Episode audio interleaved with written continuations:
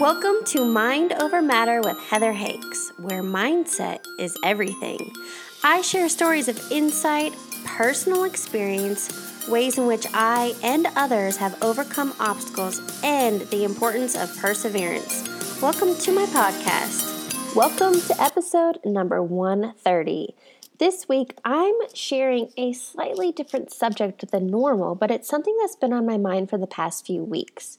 A couple of weeks ago, I attended a comedy show, and although it's pretty normal for comedians to make jokes of themselves and do self deprecating behavior, it actually made me sad because the things that the comedians were joking about their weight, their looks, etc. The way they were doing it was in such a demeaning manner that it truly made me sad.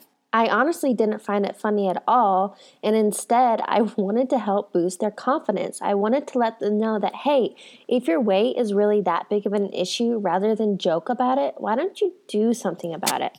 Or, you know, if you really think you're unattractive or you're a dork or whatever, I think that's fine to accept it, but maybe there are things you can do on the external to make yourself feel better about yourself and to be more confident. Then to go even deeper, I read an article all about EQ, which is your emotional intelligence, and it said that leaders with a high IQ actually partake in self-deprecating behavior. This blew my mind, so I kept reading. The article stated that a tangible way to spot a self aware leader, and let me highlight that self awareness is the number one trait of emotional intelligence. So, anyway, the most tangible way to spot a self aware leader is by looking for self deprecating sense of humor.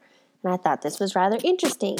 But what it means is people who are okay to kind of joke about admitting to failures or faults because it shows vulnerability and you know, that's when you can connect with your audience. Being comfortable and confident so that you're able to laugh at yourself, I think is a fine trait and and it really shows that you're relatable to other people.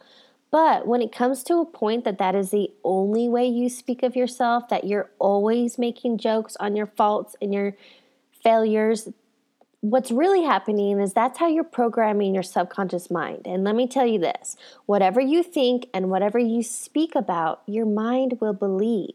So if you're constantly saying that you are fat and you're a failure and you're an idiot and you're ugly and you're not capable and you never have a chance that that can never happen for you. Money won't come your way. Relationships don't come easy. Uh, you on and on and on, my friends. That kind of self deprecating behavior is unhealthy, and that's the kind of behavior I'm talking about. Here are some examples of unhealthy self deprecating behavior. I actually came across an article on BuzzFeed, and there was a picture of a man sitting on top of a metal bin labeled trash. And on the side of it, he wrote, That's where I belong.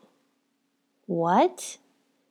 Although this might seem kind of funny to some, some people really believe that they're not worthy, that they're a piece of shit, that they literally belong in the trash. Here was another one I came across on that BuzzFeed article. How can you face your problem if your problem is your face? Really? I also I don't find that funny. Here's the thing maybe you're not the most gorgeous or beautiful or handsome person out there, but you have amazing qualities, and those are what I want you to wrap your head around.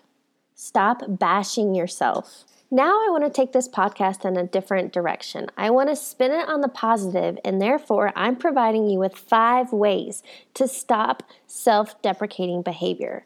And these five ways are, are pretty simple, but they're, you know, it's necessary for you to step back and reflect and realize, hey, am I doing this and do I want to keep doing this? So, my five steps for you to stop self deprecating behavior are number one, start positive self talk. I realize this might be new to you, but it's necessary. This this can be daily affirmations, mantras, looking at yourself in the mirror and literally saying I love you, whatever it means for you, just positive self talk.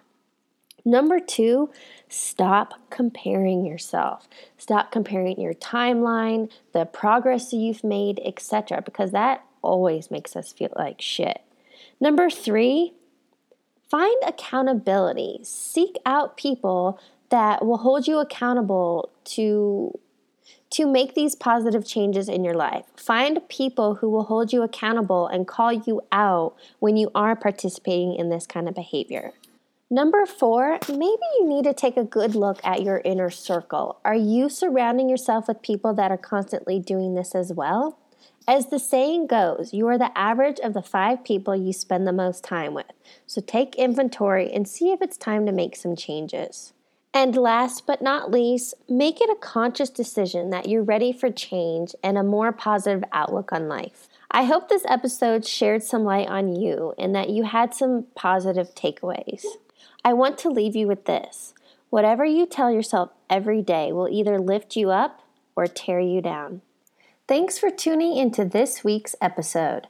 To connect with me further, you can find me on Facebook, Heather Hakes. I am also on Instagram as heather.hakes, and I even have a YouTube channel. Guess what? Heather Hakes. I'll catch you on the next episode.